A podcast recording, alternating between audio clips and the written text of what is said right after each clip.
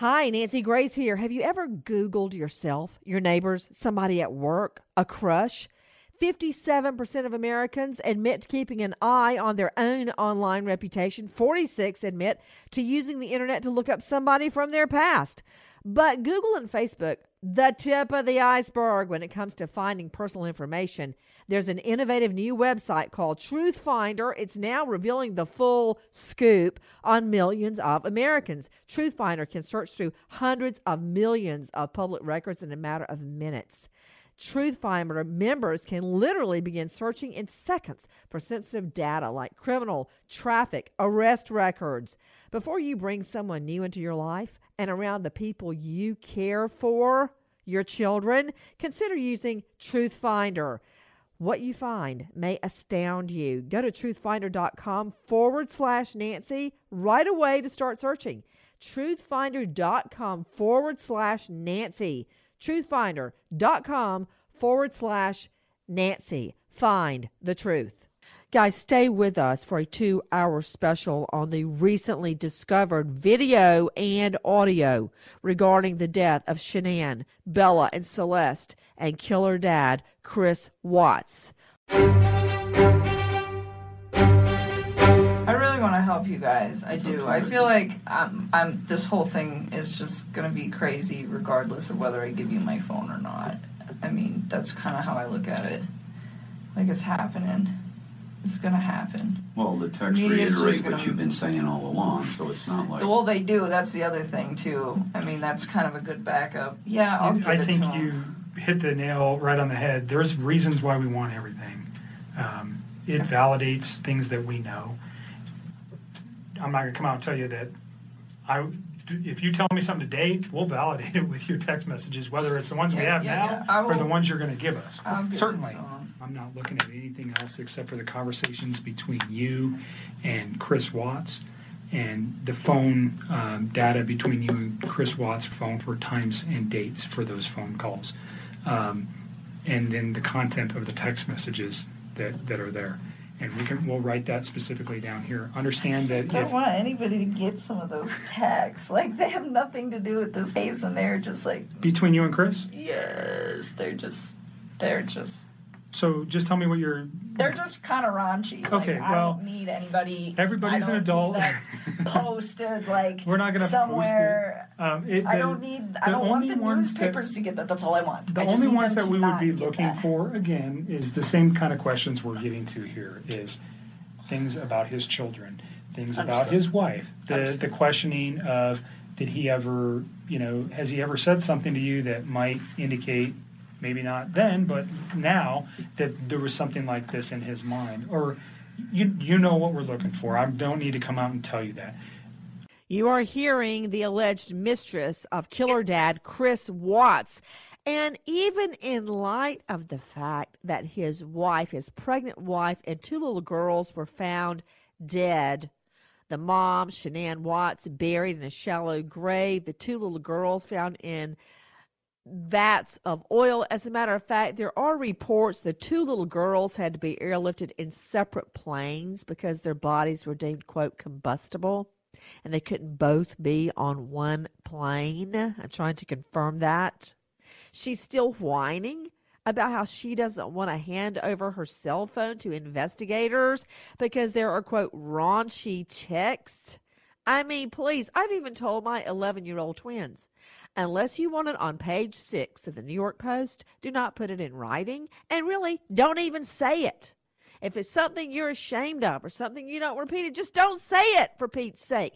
And she is impeding a homicide investigation because she doesn't want the world to see her raunchy text like I care about her raunchy text? Well, in the end, she did not impede the investigation. She handed over the phone. I'm Nancy Grace. This is Crime Stories.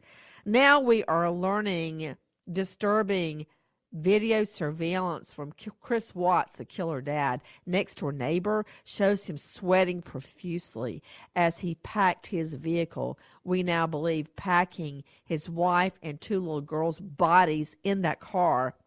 And chilling moments reveal a carefree, calm, cool, collected Chris Watts picking up a breakfast roll. Just after dumping his daughter's body in a shallow grave and oil tanks. I'm Nancy Grace. This is Crime Stories. Thank you for being with us this morning. I still don't understand why the state did not seek the death penalty in this case.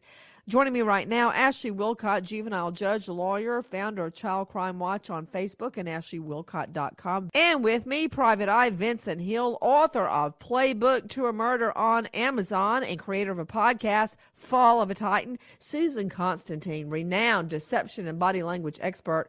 But now to crimeonline.com investigative reporter Ellen Killoran.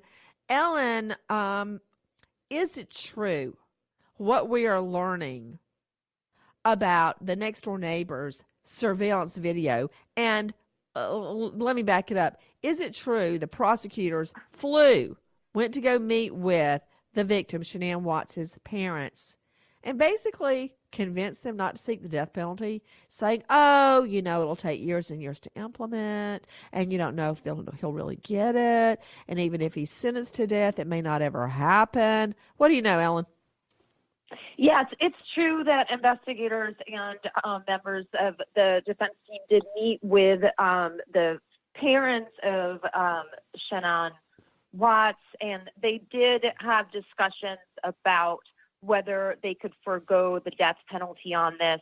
And I do think that one of the factors was let's not have a, a trial. Let's accept the, the guilty plea um, and the terms of that plea agreement so that the family doesn't have to go through a trial. And there's a chance that if it does go to trial, he won't get the death penalty anyway. This way, at least we know he'll be behind bars for the rest of his life. To Ashley Willcott, juvenile judge, lawyer, uh, AshleyWillcott.com. Ashley, it's not just Shanann Watts, it's the two juveniles in this case, the little children, Bella and Celeste. I mean, I, I'm not getting into a discussion of death penalty. Yes, no, it's good, it's bad. But if they're if you're going to have the death penalty, I would think this would be the case to do it. What do you think, Ashley Willcott? No, I completely agree. I'm really torn in this case. I understand from the victim's perspective and the family's perspective. Listen, it's a big deal to have to wait to go through a trial, to not know what the verdict's going to be, to not know whether or not jury's going to decide death penalty. But of all cases where it's probably warranted, but that's true in every case you go to trial with. But I do think it's significant that in this particular case, the family said, okay we it may be better to go ahead and take it off the table and let's go ahead and, and resolve it now and not have to go to trial. But listen when i think of these victims and not only the two the three year old a four year old the wife and the wife was pregnant nancy let's not forget that. It is absolutely the kind of case that i believe the death penalty should be considered well, we also know that Shanann Watts put up quite the struggle. Her autopsy reports have been released, along with that of the two little girls, Bella and Celeste. All three victims died of asphyxiation. Shanann was brutally strangled with scratch marks all over her neck. Um, also, we learned that she had patterned abrasions on her neck and the left side of her face and on her body. So she was beaten. She tried to live. She was beaten in the face, killing her and unborn baby boy Nico. The two girls were smothered, according to the autopsy report. But let's backtrack. Um, in a moment, I'm going to go to deception and body language expert Susan Constantine and Vincent Hill on the video of the next door neighbor that shows him sweating profusely, then coming to the neighbors, having never really had full blown conversations with them, and telling them over and over and over, three times, as a matter of fact, what he was packing up in his car that day. That's odd. I, I, don't know why I would go tell my neighbor, hey, you know, in your surveillance video where you see me putting those trunks in the car, that those are our bags to go on vacation. That's a whole nother can of worms. Let's take a look at, let's take a listen to Nicole Kessinger, the girlfriend, the mistress that finally comes forward two days after Shanann's disappearance, after she read newspaper articles. Listen. On Tuesday, which would have been the 14th of August, um, you had read some newspaper articles on the 13th and the 14th regarding this case. You had also had a conversation with Chris at some point during the day on Monday. Uh, and on Tuesday, because of what you found, specifically what you said was, and I don't let me put words in your mouth, but you knew, you found out that his um, wife was pregnant, And I, yes. and you did not know that prior, and you found that out via the newspaper articles, and that caused you concern. Um, Well, I just realized that he was lying to me, and I was like, well, if you can lie to me about this, what else are you lying to me about? And it made me realize that maybe his wife was in danger at that point, and it was day two, too, and she still wasn't home. what did that cause you to do with your phone, though? Oh, what? When I deleted those? I was just kind of grossed out by him, to be honest with you. I was just like, I don't know what's going on right now, but you just lied to me, and I don't want to see this come over my phone anymore. So I removed it. So you re- just you already said, but you removed text messages. I deleted all of his stuff because he lied to me. I mean, that's what it was. It was it was the hurt that made me delete it, and then it was the lie that made me start questioning everything else he'd been telling me for the last few days. And that's when you decided to come forward. Yes. Okay. Window treatments is one of those terms for something necessary but boring. Your blinds. You don't even think about them unless you move or they break. Well, when they're right, everything in your home looks better, but when they're wrong, everything in your home looks tacky. But let's be honest, taking the time and the effort to pick out and buy blinds sounds expensive, boring, and then think of installing them yourself. Who wants to do that? But Blinds.com makes it really easy for you. Not sure what you want or even where to start? With Blinds.com, you get a free online design consultation. Send them pictures of your home. They send back custom recommendations from a professional for what will work with your color scheme, your furniture, and your specific rooms. They even send you free samples to make sure everything looks as good in person as it does online. And every order gets free shipping. And this is the best part. If you accidentally mismeasure or pick the wrong color, if you mess it up, Blinds.com will remake your blinds for free.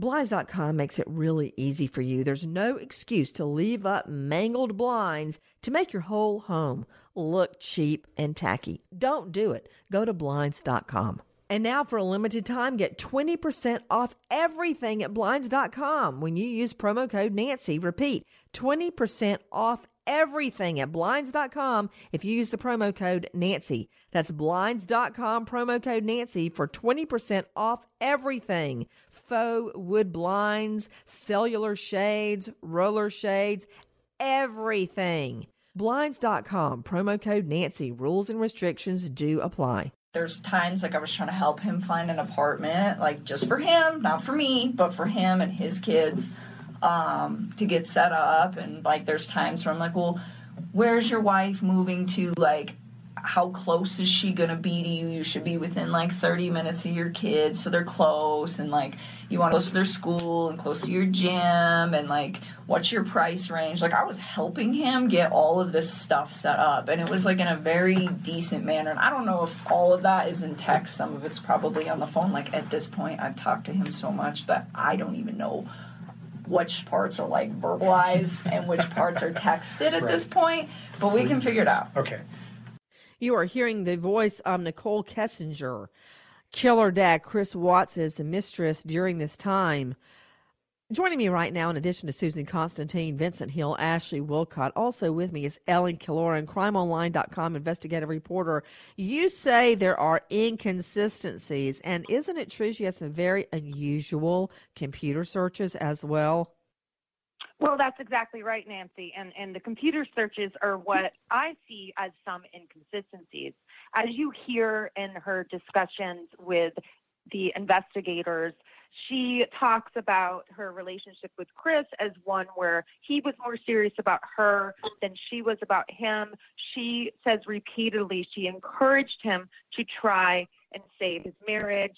She said he has such a beautiful family why not hold on to this this beautiful home she says repeatedly that she encouraged him to stay married and, and work on his marriage. Um, but once the there was a data review of her phone, it looks like maybe there there is some inconsistencies. She had spent two hours online um, doing a Google search for wedding dresses. Um, she Wait, is this the same woman that searched for anal sex preparation? that is correct. Yeah, Yeah. that You know, it's funny how you gloss over the hard parts and you make me say them. Okay, in addition to the frothy wedding dress, I'm the one that has to blurt out the anal sex searches. Thanks, Ellen. Uh, what else did we find on her Nancy. searches? Um, it, she definitely um, she she did a search related to terms marrying your mistress. Um, Whoa, whoa, whoa, whoa, wait. What? What did you say? She did a she did a Google search term search of terms related to the phrase marrying your mistress. Is it true she did a search on how much she could make if she wrote a book like Amber Frey? She yeah, I don't think it was specifically how much can I make if I write a book, but she absolutely was interested and she did Google searches on Amber Frey and, and her book deal and whether Oh, people hated her. Okay, let me remind everybody who is Amber Frey. Amber Frey, I, I now consider to be a friend, a colleague. Amber Frey was the mistress of Scott Peterson. Amber Frey did not know Scott Peterson was married to a pregnant woman. Amber Frey then cooperated completely with police and actually caught Scott Peterson in damning cell phone conversations, wiretapping him. And as a matter of fact, there was a fear that Peterson would come kill her, but she stuck it out. And she was a star witness at the trial. It turned everything around in the Scott Peterson prosecution in the murder of his pregnant wife, Laci, and their unborn child, Conner. So, you know, here you hear Nicole Kessinger going, Wow, I don't want you to find out to, to release my raunchy text. Amber Frey put it out there and completely cooperated with police. She volunteered to cooperate with police and was a star witness. Um, she then later wrote a book, and I hope she made a lot of money off that book. God bless her. To Susan Constantine, deception body language expert, I, you know, I- I've got to give it to Nicole Kessinger. Without her cooperation, this case may not have cracked the way that it did. But according to Ellen Killoran, there's a lot of inconsistencies. Yeah, there are a lot of inconsistencies, and the thing is, is that it needs they need to go back and be able to verify the information that she's given them. But for overall, you know, when I'm listening to her, Nancy, there's a lot of truth in what she's saying. So the, the issue was hard to come over is her lack of emotion. You know, her emotion affect is just completely off. She's very cavalier. Her tone of her voice can is really off-putting, and so she really sets herself up for people to really scrutinize her because her personality is shining through about how she, you know, how how she sees the entire situation and she how detached that she is. The part that bothers me the most is that she's trying to pretend like, hey, I'm coming in, I'm the savior, work things out with your wife, but yet she's kind of like pushing him away, but then kind of motioning to come closer. So she's she's very manipulative. So I would say for the investigators, they really need to tie this up and then uh, then look for congruencies or incongruencies of what she's saying and what she does. That's going to be the key. We also know to cop turned private eye, author of Playbook to a Murder, creator of podcast Fall of a Titan, Vincent Hill. Vincent, we also know that just before her murder, Shanann Watts was actually online trying to find cheap, affordable weekend getaways to patch up her marriage with Chris Watts. Well, hold on, Vincent. I've got to get a woman's viewpoint. Ashley Willcott, I mean, I feel so bad for her. She's pregnant. She's got the two girls. She started this new job.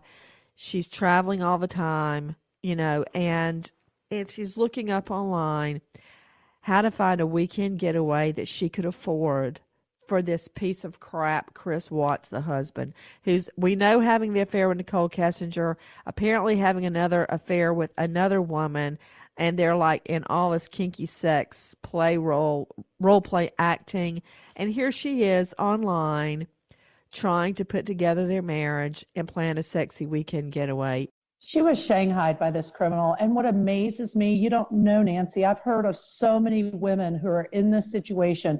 She uh, was the breadwinner, she was busting it, she was caring for her children, she was taking care of the house, and yet she was still focused on him. The other thing I want to say to all ladies listening trust your gut because I can tell you right now, I suspect the reason she did that is because she might have had a gut feeling that things were amiss in the marriage. It does not mean she deserved anything that happened to her, but it does mean trust your gut. And instead of saying, hey, let's get a sexy getaway for this to try to fix it or repair it, look at the marriage and see what that person's really doing in the marriage. I want you to take a mm-hmm. listen to this. At one point, he told me that they sat down and they talked about it and he told her that he wanted to either fix things or like to try to fix things and if she didn't want to fix them then they needed to like move forward with the separation and like actually file for a divorce at this point was was the impression that i got from this and was what he told me. And so um he said that she was like pretty receptive to just not trying he was like, she seemed like she just wants me to go. He's like, when she has her mind made up, she has her mind made up, and that's what she wants. And he's like, she doesn't want to try anymore. And he's like, and neither do I really. And he was like, it's done. And he's like, um, and then the next day, I don't even know what days these were. Sometime when he was out there, he told me, um, we're putting the house up for sale as soon as we get back. And I was like, well, that was quick. And he was like, it's her. She's ready to go. And I was like, okay. It's the dramatic moment cops confront Chris Watts' mistress after he murdered his pregnant wife and two daughters to start a new life with her. Why would you wipe out your family to be with me? The just released video shows 30 year old Nicole Kessinger being interrogated. Did you ever say anything to him Never, about like never. anything about his kids being a problem? Anything about his wife being a problem? Never, never. This shocked me just as much as I think it shocked the rest of the world. She breaks down, sobbing over the gruesome fate of the children four year old Bella and three year old Celeste. Ugh. He's so disgusting. I'm so ashamed of him. Why? Why? Why? Why? Uh, how? I don't even understand how you could like bring yourself to do that to somebody who's like that big. You are hearing girlfriend Nicole Kessinger, and you are hearing our friend at Inside Edition, Jim Moret, Susan Constantine, deception and body language expert. What do you make of that where Nicole Kessinger, the mistress, breaks down in tears? Well, it came on very sudden. So that's the one thing that I look for. And also how quickly she recovers after it. So that's what I'm looking at is that it's not unusual for someone just to break down. But when you listen to her voice, there is there I'm listening for these kind of breaks or pauses in the voice but I'm not really hearing that. I'm not saying that she does not feel that way. I think that she does. But what bothers me the most is how quickly the onset of that emotion was and then how quick it ended. That bothers me because there should be remnants of it throughout. Once she's finished making that statement, you should still hear her voice still cracking up afterwards. So even though she's emotionally upset, she quickly gets over it awfully fast. That's suspicious to me. To Ellen Killoran, crimeonline.com investigative reporter, you mentioned inconsistencies. What other inconsistencies have you discovered? Because I think not only was she genuinely upset about the deaths of Be- the deaths of Bella and Celeste, but also was distancing herself. Because if she had known anything about this murder plot, she would have been roped into doing jail time right now. Yes. Um, one thing that I want to make clear is that even though there are some inconsistencies in her story, it's also very clear that Chris Watts lied to her. She did not know Shannon Watts was pregnant. Um, and he told her that Shannon was ready, ready to leave the marriage when that is 100% not true. We see that. Um, however, it's a, there's one other instance of the interrogation when Nicole tells police that she never told any of her friends or anyone about her relationship with Chris because it was very early on and he was still, you know, working through a separation. Um, but that ended up not being the case. She did have a text message exchange with a girlfriend about her relationship with Chris, but and she called investigators the next day and told them that. Joining me right now from radaronline.com is Alexis Tereszcuk, investigative reporter. In the last hours, radaronline.com has managed to get a hold of and watch that neighbor surveillance video from just 24 hours before his arrest goes down. Alexis Tereszcuk, thank you for being with us. Please tell me how you guys managed to get a hold of the neighbor surveillance video and what does it show? So we had to file a FOIA request with the county, Weld County in Colorado. They have, you know, you know, you just ran through that, okay? Um, FOIA, Freedom of Information Act, FOIA, which means if it's a public record or, or some other types of records sometimes, you can file this, especially the press, or really anyone, an individual can file them. Uh, advocacy groups that claim they're advocacy groups anyway, uh, are constantly filing FOIA requests. I used to have to file them with the Federal Trade Commission. But long story short, then a judge reviews your request, and if it's appropriate, you get the document. So you guys at radaronline.com filed the FOIA request. Okay, then what happened? So then the Weld County District Attorney is releasing these things, and they're releasing them to us, and the videos are shocking. It's, I don't know. You have I've watched your you for years in covering things. These are some really intense crime videos. This is exactly what the police used to help talk to Chris and to have him finally confess. Why? What are you on a first name basis with him? What have y'all gone gone out and had high tea at the plaza? Uh, Chris, are you talking about killer dad Chris Watts? I am. Oh, I, okay. I, I didn't know Chris you two were tight, but go ahead. What are you and Chris and Nicole hanging out at the Sonic or something? What? Yeah, I, I am maybe one of the many, one of the only women that he did not Yeah. cheat on his wife with. I'm, I'm with you on that. So what did you? So you file the FOIA request. You get the neighbor surveillance video. What does it show? So what it shows is Chris is watching what what happens, and you know, and, and so it's from the neighbor's front door, and you can see the Watts house. So you you don't actually see her come home. What you see is Chris backing up his truck, and he backs it into the driveway, and then you see him move in and out and in and out and in and out. And what you can't tell is what he specifically has. But what we learned is what, what he has is he has his wife's body, he has his daughter Celeste's body, and he has his daughter Bella's body. And he's putting all of the bodies into the truck. And then he drives away with the truck. He doesn't even look concerned. He's not looking around to make sure nobody's looking at him. He's not hurrying. He's not dropping things. He's not hysterical. He is so calm and methodical, just as if he was loading his lunchbox in the car. And You then after that, we in the car find to take to out dry cleaning. We find out um, Alexis Tereszcuk, radaronline.com, that after that he goes out and has a breakfast roll and just chillaxes. I wish I had time to go get a breakfast roll. But uh, this is after he's just loaded his wife and two little girls' body into the vehicle and buries his wife in a shallow grave, dumps his two little girls in vats of oil where he works at Anadarko.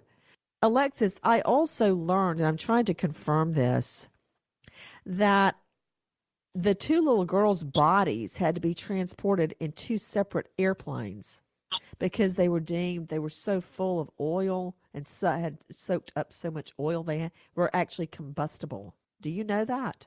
I, I have heard that that is the case, and, and I have heard, and I don't. Uh, uh, I uh. don't know if your readers are prepared. My readers were so shocked to know, and I, I don't know if you know this. When those little girls were brought out of that tank, they'd been in there for three days.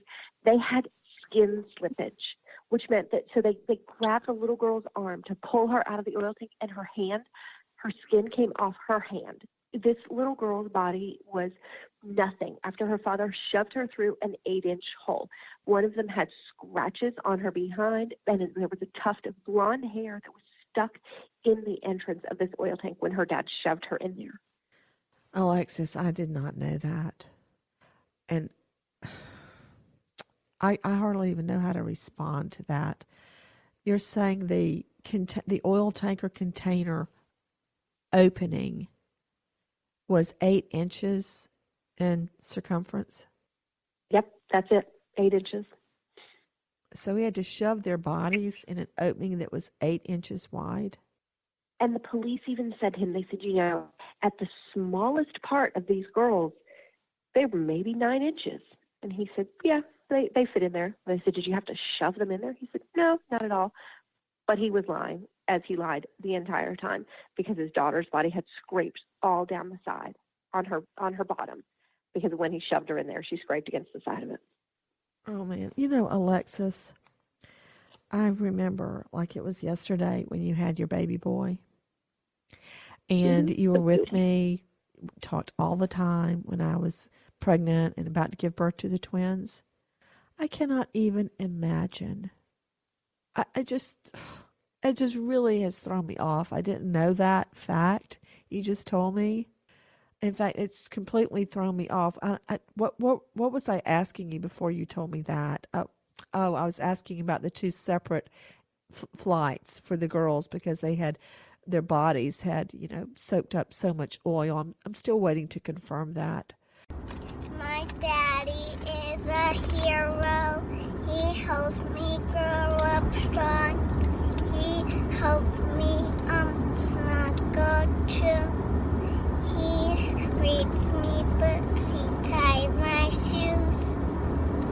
If you're a hero, blue and blue, my daddy, daddy, I love you. Oh, I love You are hearing the daughters, Bella and Celeste, beautiful little girls whose bodies were recovered out of oil tankers after dad, Chris Watts, murdered them following the strangulation death of his wife, Shanann. In the last hours, we are learning so much more. And what I don't understand is why this guy was allowed to take a plea instead of going for the death penalty. Now, that was a family decision, but I guarantee you guys, we all know how it works. The family is guided by the prosecution. So, whatever the prosecution thought, they thought it was a safe way to not seek the death penalty in this case. Joining me right now, crimeonline.com, Ellen Killoran, Vincent Hill, PI, author of Playbook to a Murder, and creator of Fall of a Titan podcast. Susan Constantine, world renowned deception and body language expert. And just joining us with the breaking news, Alexis Tereszcuk with radaronline.com. Now, a lot of what we are hearing is from a podcast. Well, portions of what we are hearing is from a podcast. And yet to be confirmed. The taking two flights with the two separate bodies and the way the children were put into that oil tanker and the size of the opening of the tanker being just eight inches. We have not yet confirmed and are trying to confirm that. But Alexis Tereszcuk, radaronline.com, you have confirmed so much, including not just the girlfriend we've been listening to, uh, Nichol Kessinger, but also some other woman who played these kinky sex games with killer dad Chris Watts. We have confirmed there was a second mistress, a woman named Amanda, and her name was secret all during. Okay, hold on just one moment. I hate to interrupt you, but let me go to my partner in crime. Joining me out in LA, Alan Duke. Alan, what's wrong with men? I just just a question. And Vincent, don't worry, you, you don't hide because I'm coming to you next. I mean, it's just as my son has created another word, cringy. He's got this gorgeous wife, this beautiful home, two daughters, a son on the way. He's got Nichol Kessinger looking for apartments for him and searching wedding dresses and weird sex acts online. Now there's another woman? What? You know, women do this too, so it's not just men. Yeah, right. I Look cannot there, not here. it, Look but- there, not here. I know what that's about. Don't blame the male species. It's All right, fine, whatever. blame the devil. Okay. Thanks for that insight. Back to you, Alexis Tereszcuk. Let me get down to the facts. So there's how did he even have time to work, have a wife, the children, the home, the cutting the grass, the blah blah blah, and two women on the side. It's like he's ordering side dishes for the table. Yeah, yeah, yeah. I'll have the sweet potato fries on the side for the table. I mean, he's just got. How did he do it? He managed his time very well. His wife travels for work. Oh, and then Wait, wait, wait, wait, wait. He's an expert at time management. Thank you, Alexis. I haven't been able to laugh in some for at least the last hour. Thank you for that. He's an expert at time management. Quote, Alexis Tereszcuk, radaronline.com. I'm sure they're so proud of you right now. Go ahead, Alexis. Well, you know, his wife took their children to visit. Both of their parents live in North Carolina. So she went for six weeks in the summer with her girls when they were out of school to stay with his parents and her parents for a vacation. And that is when he went wild. He was like a bachelor. Even his friends had joked with him, and this was this was all in the police report, the police report that the county has released. The the friend sent him a text and said, "How was your life as a bachelor?" And he lied to his friends. He said, "Oh, you know, I'm I'm just working out. I'm not doing anything else." He wasn't working out. Working out? an affair. Working Mhm. out. I could make a lot of crude jokes right now, but I'm not. I'm not going to do it. Hold on. EK Ellen Killoran wants in. She's got some news. Uh, crimeonline.com, investigative reporter. What do you know, Ellen? Well, I just wanted to note that we can confirm that the opening to the tanks that Chris Watts stuffed his daughters into was only eight inches wide.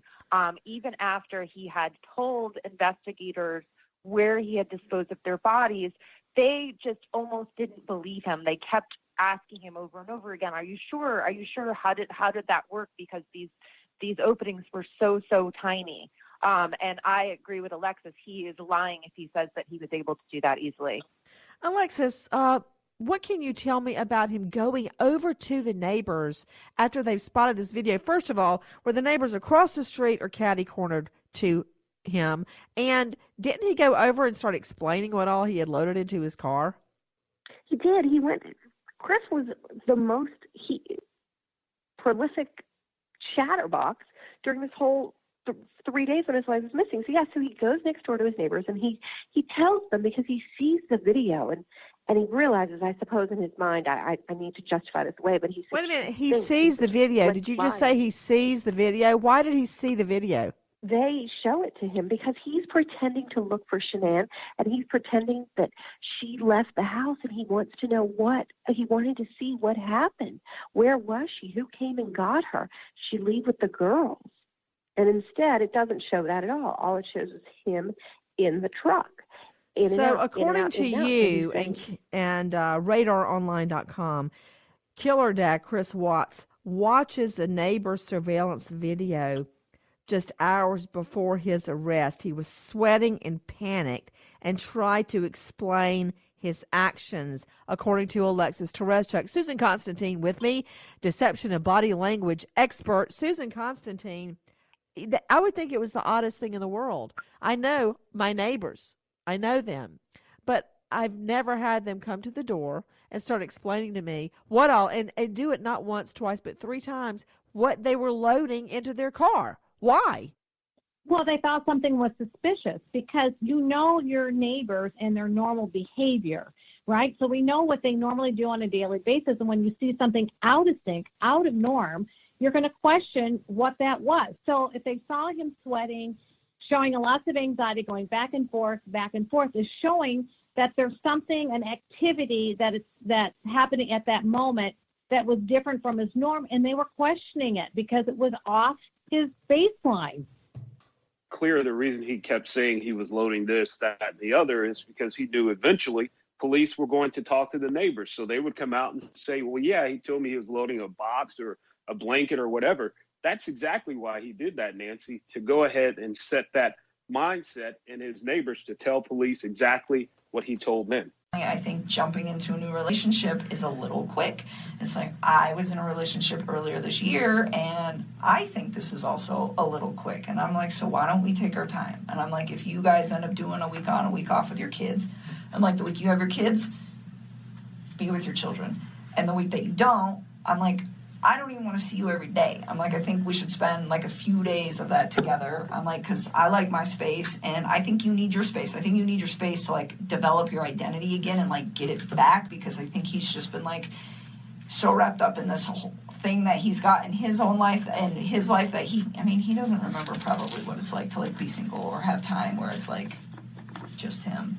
And so I was just like, you know, like embrace that. It's a beautiful thing. And I really try to like take it smart with all that. And it was the same thing with his kids. I was just like, you know, like and I and we talk about things every once in a while where I, you know I'd be like, hey, if I ever meet, you know, because like I have a lot of house plants. That's a good example. So I have a lot of house plants, and I told, I told him I was like, one day if I ever meet your kids, I was like, I'm to show these girls how to like paint pottery and plants plants. I was like, I think they would love to see something grow that they built. I think it would be really really cute and like little stuff like that but it wasn't very frequent it wasn't hey we should get married and hey we should have babies and hey i want to live with you and hey i need to meet your children now and let's cut the mom out it was never like that, that was, there was never any conversation about, you know, we can't do this with her around. We can't do this with the kids around.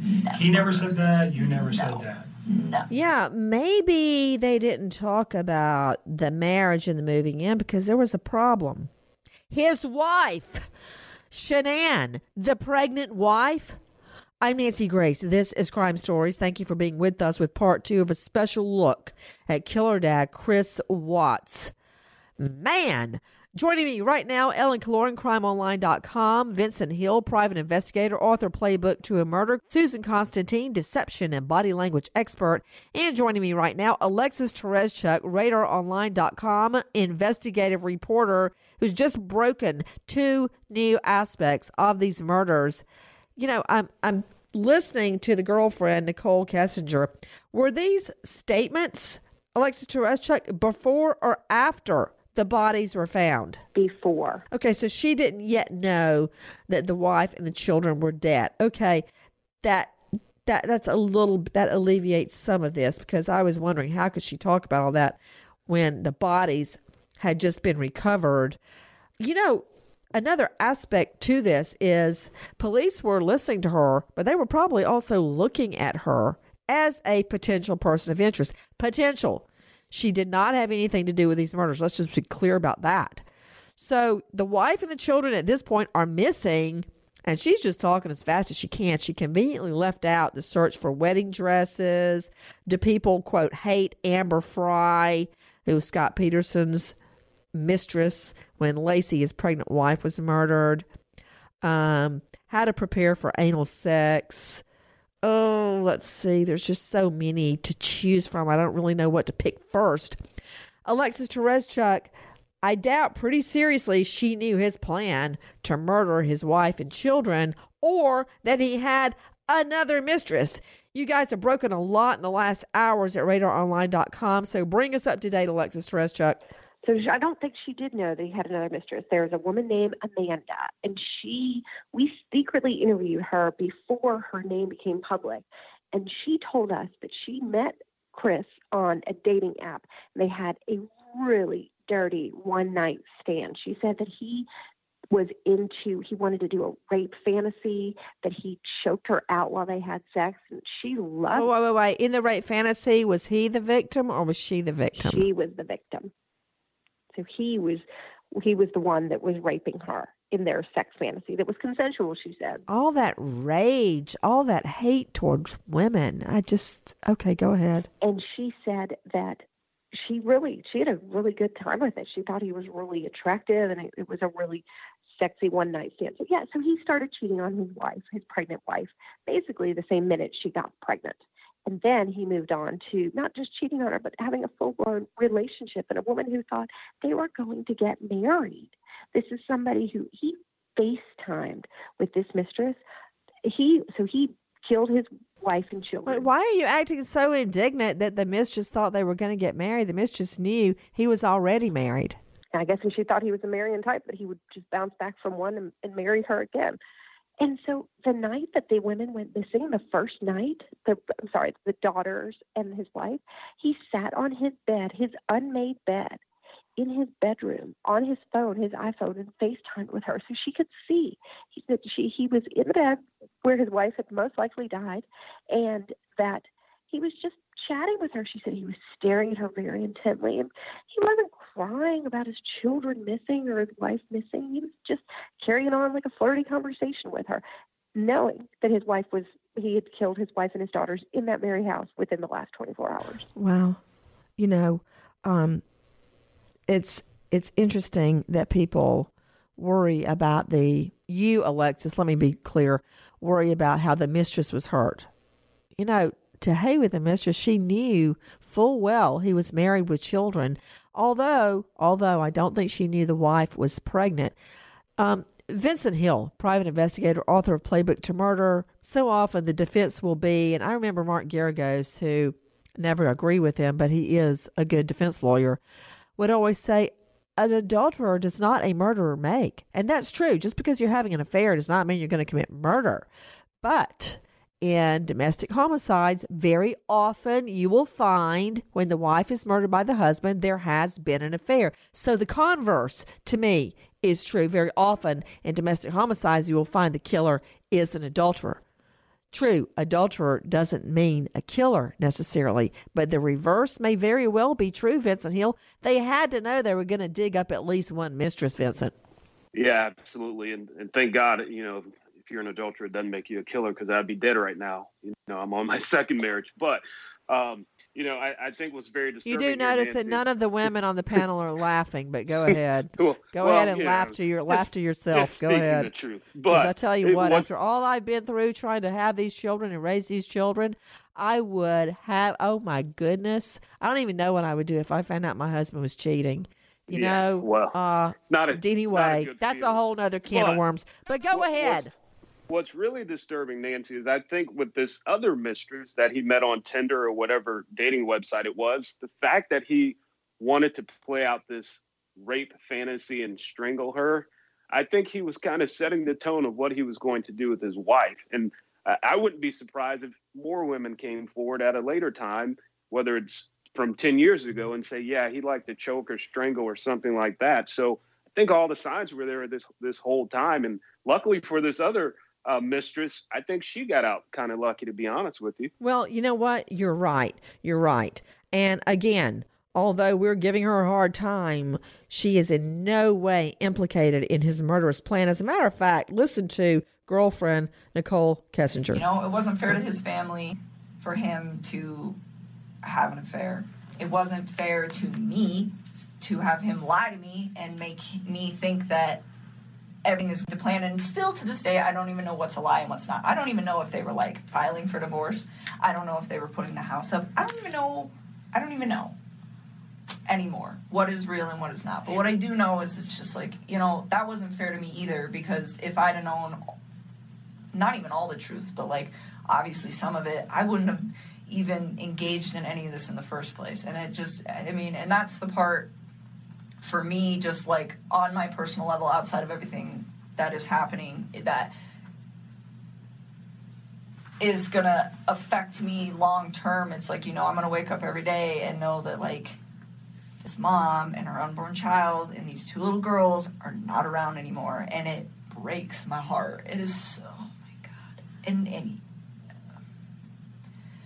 and then I have to think about like the consequences of his actions and how they affect everybody else. Like all of these her family's impacted. My name is about to be like slandered for probably a while. I don't know how long it's going to take to heal, but I would not be surprised if it's going to be hard to go out in public sometimes for a couple of years. And that really hurts me. I'm just like this is a horrible horrible thing. Like how dare you, you know, and, and people aren't going to understand that.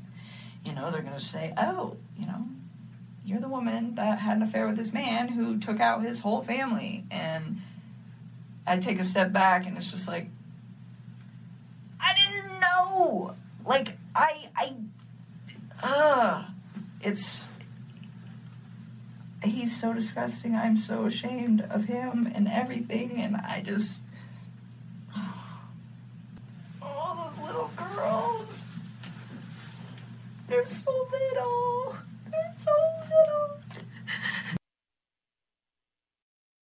And that's the part for me just like on my personal level outside of everything that is happening that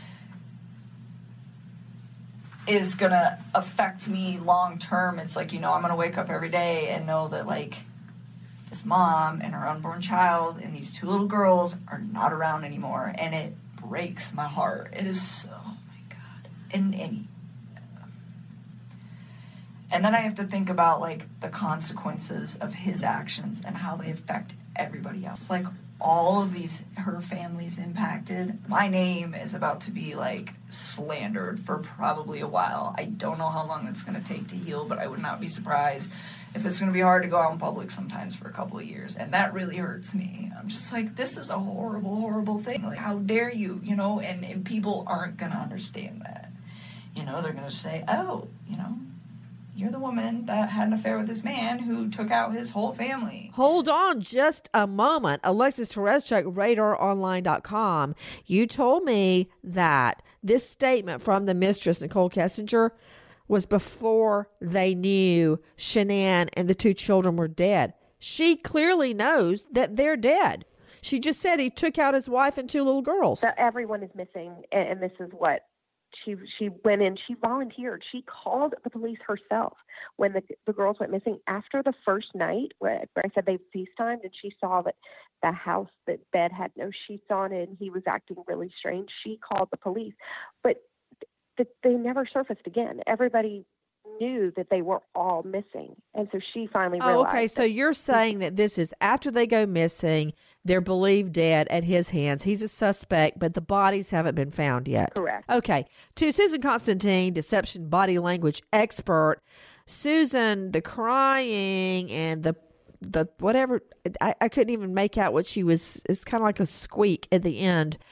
The reality is she did not commit the murders. Okay. That that was not her plan. She was not involved in it at all. But it seems a little disingenuous to be talking about how her name is going to be slandered. When you sign up to date a married man, what do you think is going to happen when people find out? They're not going to like it. Yeah, that's the one thing that stuck out to me too, Nancy, was that she was kind of bringing attention more to herself, like how this is going to affect me in the future, how people are going to see her in the future, and she may have to be, you know, inside for a couple of years because of this whole thing that she's this man has taken out the his family. So, you know, the attention is on the wrong person. Why is the attention on her and not about the kids? I just find that to be really odd, but it's a very selfish person. But the act in itself, everything about her was very self-serving and selfish anyway being involved with a married man he wasn't divorced yet I mean, Vincent Hill, when will people ever learn this is not just about men, although I'm having a good time, you know, jibing at you and Alan. Vincent Hill, come on, you leave a track, a trail a mile wide when you have lovers and then your spouse ends up dead. I mean, even without girlfriends or, or boyfriends or lovers or mistresses, they always look at the spouse first, the girlfriend, the boyfriend first, the lover first. But then when mistresses start uh, cropping up, not one, but two, including one that you play out volatile and um, angry sex role playing with, that, that, that doesn't look good when your wife is missing. Why, why, Vincent? Yeah, I don't know why people just can't get it right, Nancy, to your point, because, you know, anytime you're investigating the death of a spouse, the, the other spouse is the first person police look at. And then you add in, you know, violent sex playouts and another mistress with text messages about anal sex and everything else, then of course that's where investigators are going to look. And you, you, had the other mistress say, "Oh, I went there and the sheets were off the bed, so I knew something was wrong." I mean, this guy wasn't the brightest bulb in in, in the light shed per se to do what he did, and to take the mistress to his house after they went missing. That is just stupid. Well, what about his deception and whether Shanann knew, had the instinct that he was cheating? Because I feel like he got it over on everybody in escaping the death penalty. I think he, he put, deceived the prosecutors, the court, everybody in this case. What about it, too? Ellen Killoran, crimeonline.com investigative reporter. Well, it is really just amazing how often this and to how many people Chris Watts lied. Even after investigators told him point blank, you failed this polygraph test. We know you're lying. He still continued to lie and deny that he had anything to do with why his family was missing. He was able to convince his girlfriend that his marriage was on its way to a divorce and that his wife was on board with that, which we know now is not true. But he was not able to convince Shanann that he was he wasn't being unfaithful. She knew to, towards the very end of her life, she knew in her gut that something wasn't right. She had seen a credit card receipt from that Saturday night that he claimed to be at a Colorado Rockies game. He wasn't. He was out at a dinner with his girlfriend, and she got an alert of, of, of the charge of that credit card, and it was way too much for one person. So she knew, and he even admitted later that he knew, he knew that she knew, and she, he still continued to deny and deny and deny any affair. Nancy, the This guy- spouse always. Go ahead. I'm, I'm sorry, Nancy. One thing when I was doing PI cases, and people would say, "I think my spouse is cheating on me." The spouse always knows. There's something that changes in their behavior, their spending pattern, the way they talk to you. So yeah, no doubt, Miss Watts knew exactly what her husband Chris was doing. Now we learn that Chris Watts, the killer dad, actually Googled, quote, when to say I love you when starting a new relationship. This was weeks before he murdered his wife and children. Uh, during his affair, he Googles when to say I love you for the first time in a new relationship. On that same day, he Googled, What do you feel when someone tells you they love you? And how does it feel when someone says, I love you? This is all while he's married with a wife pregnant with their first son, already have two little girls. For almost a whole summer before she was killed, um, Shanann was in North Carolina on and off visiting her parents, and she was still working at her job. That is when we believe much of the affair began. Their marriage began to crumble, and Shanann was desperately trying to salvage their marriage. So, what does that say to you, Alexis Tereszcuk?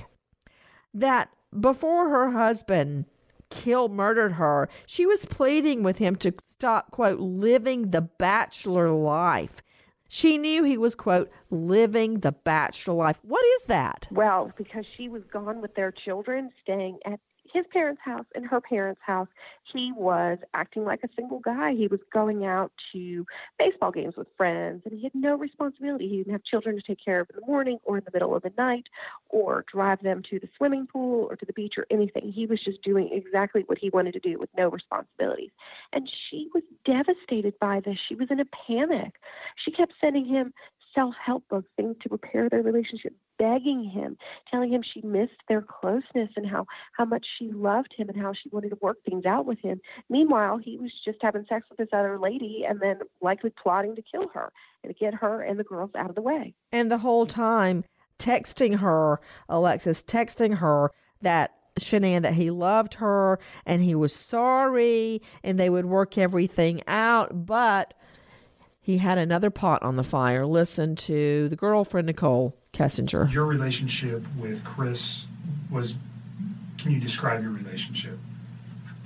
I mean, when he was with me, I considered it to be fairly healthy. It was open communication, and it was what I thought was honest, and it was very calm. It was respectful. Uh, we got along really well. He gave me my space when I needed it. I gave him his, and anytime like he wanted to take care of it, like anytime that his kids could be in like his life for uh, hours or days or whatever, whenever they were home, I made sure that I wasn't a presence in his life so that he could be the best dad that he needed to be. Um, and I mean, I thought what we had, it was very comfortable for me. I enjoyed it. I think he did very much as well. You guys, you six, eight weeks, two months, whatever it was. You guys had an intimate relationship during that time. Yes. Okay. So you're you're pretty serious. Um, did, did he ever tell you that he loved you? Yes, he did. Did you ever tell him the same? A couple times. I'm still in shock that this whole thing happened. I, I like. That's why I gave him the benefit of the doubt for the first day because I was just like, no way. Like I didn't even think about that. I mean, murder was not on the top of my mind when somebody doesn't come home for an evening, especially if they just like had some sort of like heated conversation. It's like, okay, you guys are separating, you have a heated conversation, you leave for a night. Like I didn't even think this guy killed his wife. I mean that that like murder is on something on the top of my mind when I call one of my friends for three or four hours and she doesn't answer the phone. Like that doesn't even process to me as like a real thing that is a possibility at that point. And so that's why I gave it a day. And then the second day I was talking to him, he was just like a hot mess, I could tell. And then with the way he was talking to me, and then that's kind of when I cut him off and I stopped talking to him. Joining me, Ellen Killoran, crimeonline.com, investigative reporter, Vincent Hill, private investigator and author, Susan Constantine, deception body language expert, and joining me right now, Alexis Tereszcuk, journalist with radaronline.com. Alexis, so much is breaking right now, and this is after the family was essentially talked out of seeking the death penalty. What more are you learning? You know, about the death penalty, I feel like, you know, Chris kept saying from the beginning that Shanann had killed his daughter and he found her on top of the little girl and strangling her and that's when he threw her off and killed her because the girl was dead.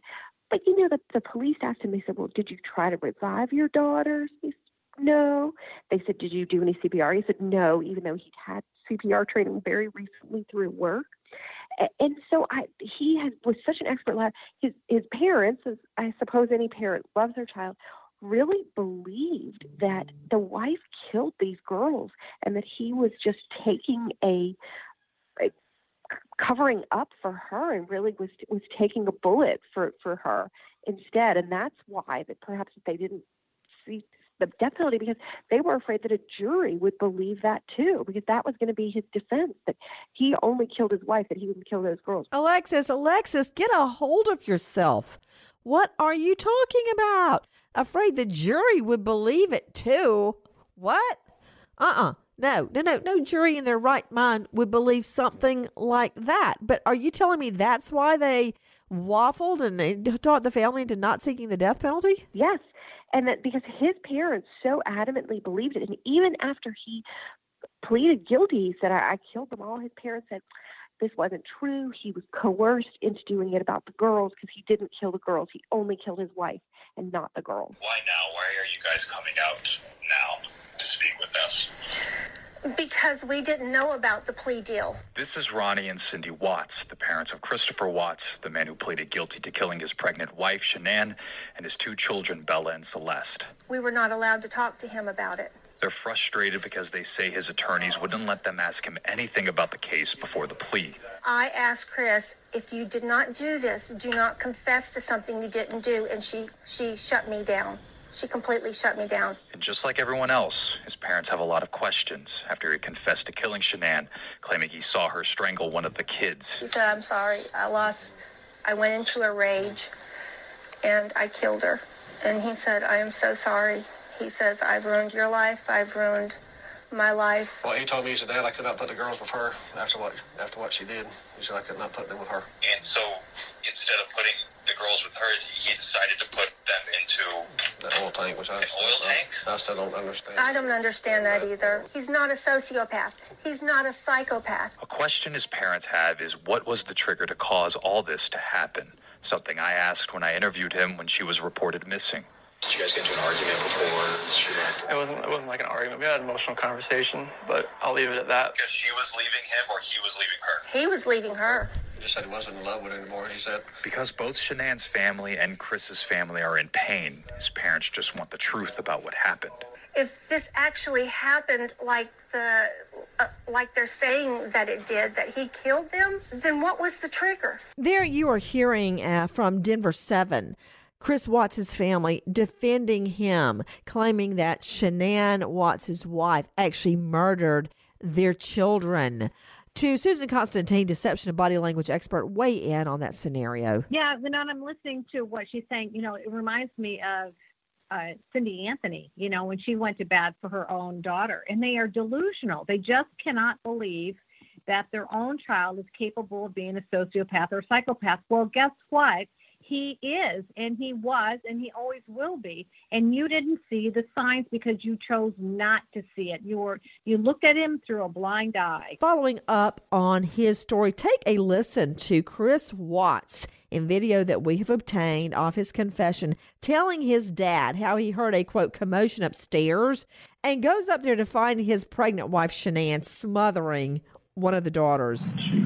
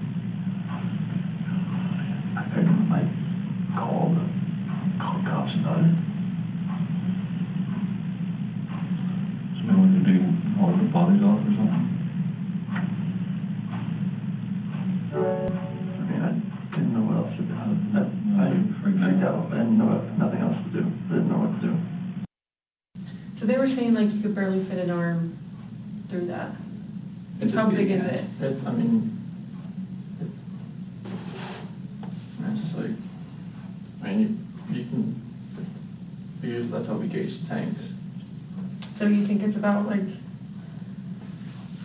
just like a pot or a, what's that thing on the ground of the street?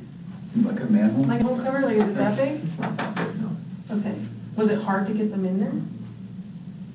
Did you have to push or anything or? Not really. Okay. Are you, we're sure, you're Yeah, sure? yeah, yes. Okay, and like we're gonna have to drain these tanks, it's gonna be kind of a, Okay. a mess, so I just wanna make sure that you're being truthful about that. And is it because, is Shanann here because she couldn't, like, could you not lift her all the way up there, or you couldn't?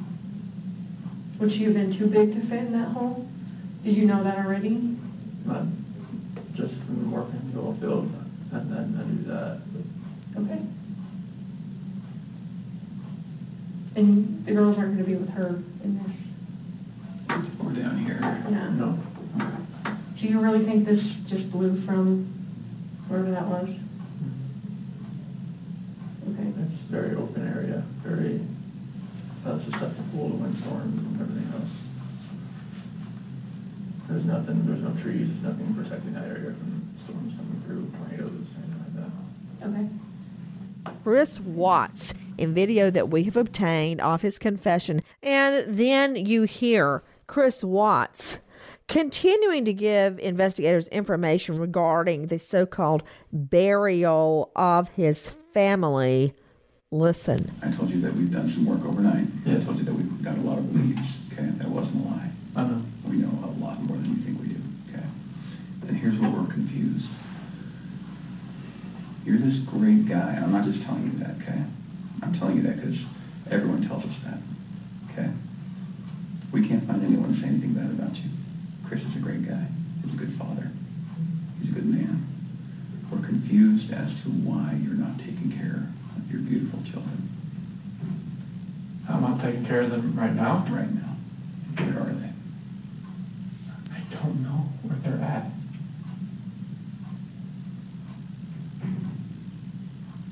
I honestly, I do not know where they are at. If I could have my babies back home right now, I would. I want them back. I want everybody back. That is the God's honest truth. That may be the only thing Killer Dad Chris Watts was telling the truth about. He did want his wife and children back so he wouldn't go to jail for life or worse. Look down the wrong end of the barrel at the death penalty. You are hearing Chris Watts will with investigators describing, still claiming his wife and children he had no idea where they were the whole time.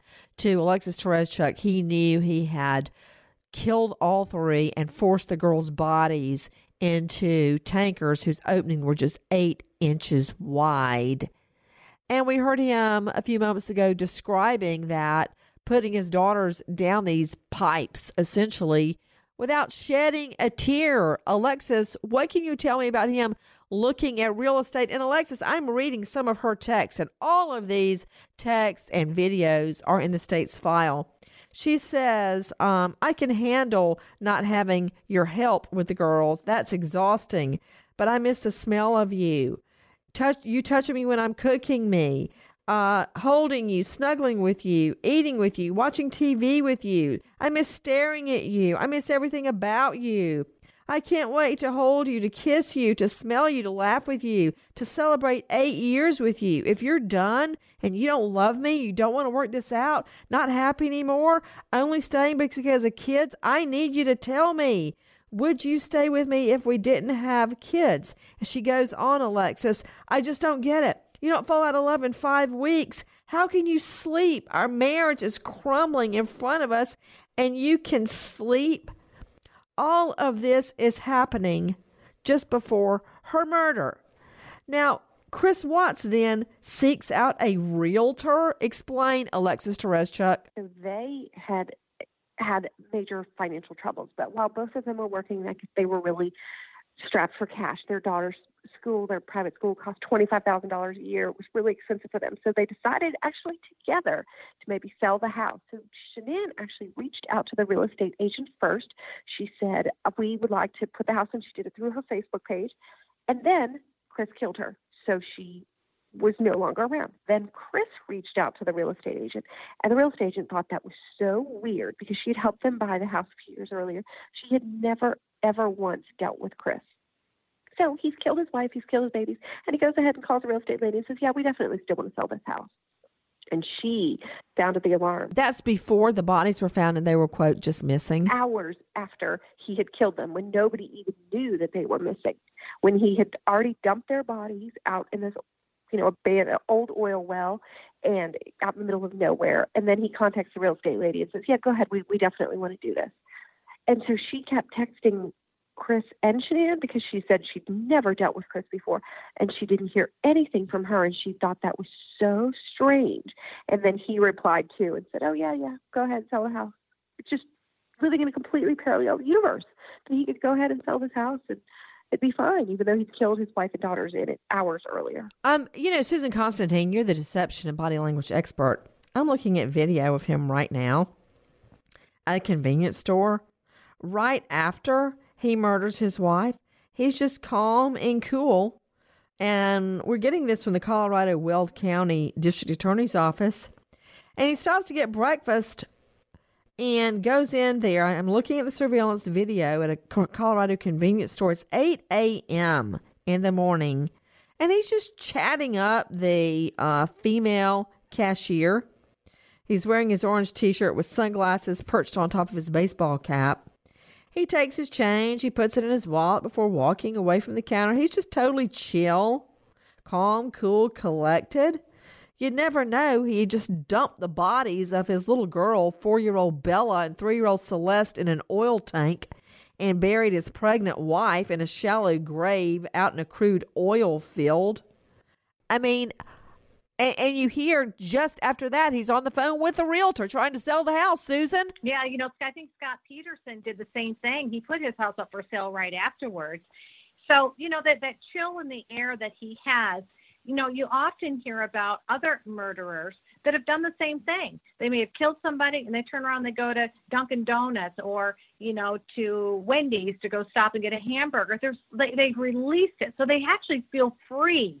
So they've released themselves from all that anxiety they had. The person is dead and they feel good about it. So they have no remorse. Remember, Nancy, these are, this is a sociopath. He's a psychopath. He has no emotion and he doesn't have any concern about other people. So it's pretty easy for him not to have any uh, remorse because he has none. He has no soul. It's almost like he's a teenager. To Ellen Killoran, CrimeOnline.com reporter, It's like a teenage boy just running, or a kid in a candy shop just playing out every sick sex fantasy with every woman that will have anything to do with him, chasing every skirt he sees. You've got the one mistress looking up wedding dresses online, uh, but I'm still confused about her her computer search for Amber Frey because Amber Frey was the mistress in the Scott Peterson murder case. Um, I'm I'm thinking about that. She is not a suspect. She's not a person of interest. She cooperated with police. This woman, Nichol Kessinger. But what about Ellen Killoran? And also, what can you tell me about the photo of a doll creepily covered up with a sheet as if the doll is dead that Chris Watts texted? Um, yes, as you said, Nancy, he's running around like a teenager, like he has no responsibilities, like he's living in this fantasy world. And he's only dating this mistress who he fell in love with and wa- apparently wanted to start a new life with for less than two months. The affair was only about six weeks. It most of it happened while his family was away in North Carolina. Um, and, but he's it, he's completely ignoring them. You know, Shanann is texting him all the time and he's ignoring you see in the discovery documents that were released that show the text messages he's ignoring his wife who's patiently trying to talk to him about their family and her pregnancy and and issues she's having with the in-laws. He's ignoring her text messages but he's talking to the mistress. It's as what it's as though a switch went off and suddenly his family didn't matter anymore. Um, so getting back to the interrogation um, i do think that it's we, we should note that Chris Watts continued to lie after he knew he failed the polygraph test. The interrogators they suggested the story to him about Shanann maybe having hurt the girls before he talks to his dad.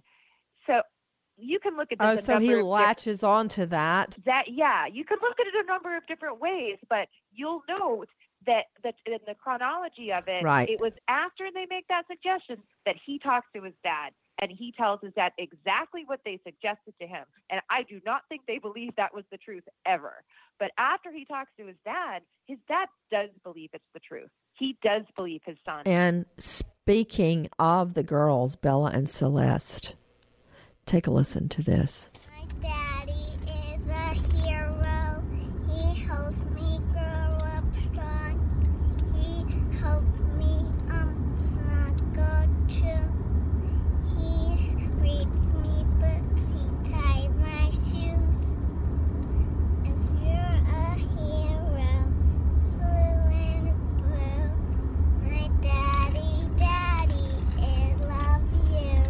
Chris Watts, Rot in Hell.